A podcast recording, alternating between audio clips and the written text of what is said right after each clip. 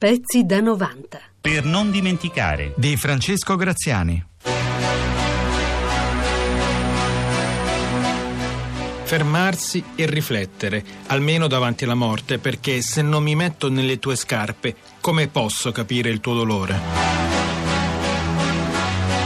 Questa invece è la storia della notte in cui le transenne divennero barelle, la notte in cui le scarpe perdute divennero mucchi, monumento a chi a casa non sarebbe più tornato. È cominciato quando un gruppo di tifosi del Liverpool si è riversato verso i tifosi della Juventus. Vedete questa Già, fermarsi, fermarsi e riflettere, almeno davanti alla morte. Vediamo una, una schiera, un tappeto di cadaveri, anche dei, dei bambini, delle ragazze. Questa che stanno facendo vedere adesso avrà sino a 15 anni. Dio mio. 39 persone, quasi tutti tifosi italiani, morti, là, nel settore Z, sono famiglie e gruppi di amici che hanno rastrellato qua e là biglietti destinati invece al pubblico belga.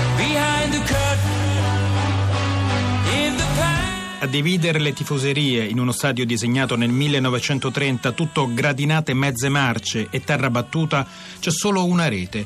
Una rete e cinque agenti. Quando, un'ora prima della partita, un ex parà inglese, reduce dalla guerra per le Falkland Malvinas, comanda la carica contro gli italiani, nessuno può niente. C'è la Coppa dei Campioni in palio a Bruxelles. La Juventus è alla sua terza finale. Le prime due sono state delusioni. Sembra una maledizione, ma lo sport adesso conta zero. La partita ci sarà, ma solo per garantire l'ordine pubblico. Vediamo se non sbaglio Scirea al microfono che cerca di calmare. Ecco, allora passiamo regia, andiamo in diretta registrazione. Sono i due capitani, Gaetano Scirea e Phil Neal, a spiegare all'altoparlante dello stadio che si giocherà per consentire di organizzare l'evacuazione dallo stadio. La verità è che in pochissimi in quel catino assolato e polveroso sanno la verità. La conoscono la polizia e i dirigenti della UEFA. Nella curva opposta al settore Z invece nessuno ha capito. Là si trovava il nostro collega Gianmarco Trevisi.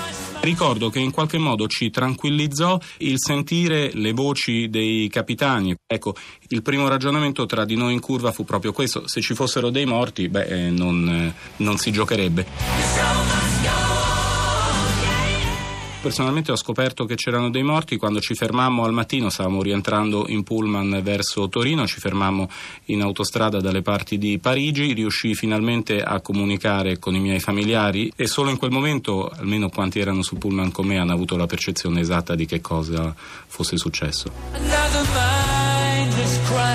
Negli spogliatoi invece la notizia arriva ma ovattata, si parla di un morto, forse due, non delle decine che invece già si erano contate. Platini è già sotto la doccia quando la UEFA comunica che si deve scendere in campo. C'è infatti il rischio che senza l'anestetico del pallone le tifoserie possano entrare in contatto e poi sono due ore in più per organizzare il defluire degli spettatori. Non solo, lo spettacolo non può fermarsi, lo pensa la UEFA, lo sa l'Eurovisione che decide di trasmettere un evento che forse è solo una messa in scena, come spiega Enrico Meri nella sua radiocronaca.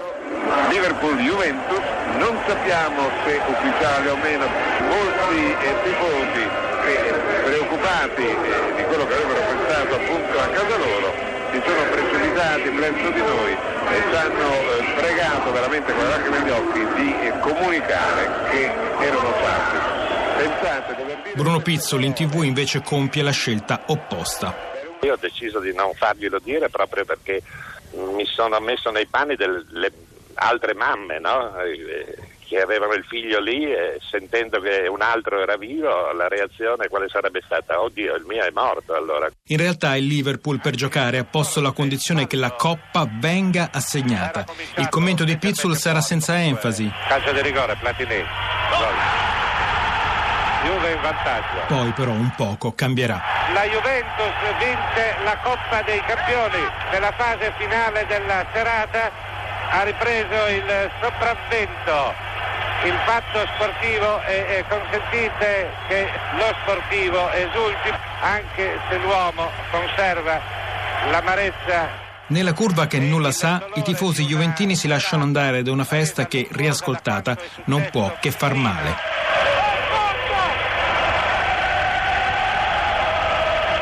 La notte in cui le transenne divennero barelle, la coppa venne assegnata per davvero. Il trofeo consegnato negli spogliatoi, senza fotografi e senza tv, ma subito mostrato dai giocatori a quella curva che non sapeva. Noi invece, davanti alla tv, sapevamo. Non fu cinismo anche trasmettere e anche guardare quella partita? Indubbiamente era una possibile scelta anche quella di non trasmettere quella partita, ma cosa avrebbero detto? Sai, interrompere le comunicazioni così eh, voleva dire gettare nel panico e nella costernazione migliaia e migliaia di persone in Italia. No? A me a un certo punto da Roma mi dissero non insistere troppo sulla storia dei morti, proprio perché si stava creando no? questa situazione di grande panico, preoccupazione e via dicendo. 25 anni dopo, i giocatori di quella Juventus non parlano volentieri di quella notte. Ti dicono che oggi saranno a Torino per la messa di suffragio, ma che non c'è niente da aggiungere quando tutto è stato già detto. Un senso di colpa che Platini un giorno condensò in una battuta impastata di un'autocritica elegante e feroce. Quando l'acrobata cade, disse, entrano i clown. Non è vero che il tempo cancella il senso di colpa e questo vale per tutti. Il circo non si era fermato nemmeno 18 anni prima, nella città dei fiori. E ora la volta di Ciao amore ciao. Canta Luigi Tenco. Nemmeno quella morte interruppe il Festival di Sanremo. Luigi Tenco si è ucciso. Ma non sono mancate, per fortuna, le note liete. Cinismo e follia però non si esaurirono quella notte. Giuseppina Conti di Arezzo morì a 17 anni. La sanità belga chiese alla famiglia il rimborso per le spese dell'ambulanza. In molti stati italiani invece si prese a inneggiare alla strage ripetendo come un ritornello il nome dello stadio di Bruxelles. Su un muro di Roma poi comparavi una scritta di 20 metri e recitava Minime all'estero, Bruxelles meno 39. Fu cancellata in poche ore, è vero, ma era già finita sui giornali di mezzo mondo. No, il pozzo nero del cinismo non era solo in quello stadio di Bruxelles. Furono tanti, purtroppo, gli spettacoli che non si fermarono. Amicizia si legge invece sulla targa che due giorni fa è stata scoperta allo stadio di Liverpool sotto lo stemma dei due club che giocarono quella partita. Gli abbracci non riportano in vita nessuno, però possono insegnare a vivere meglio.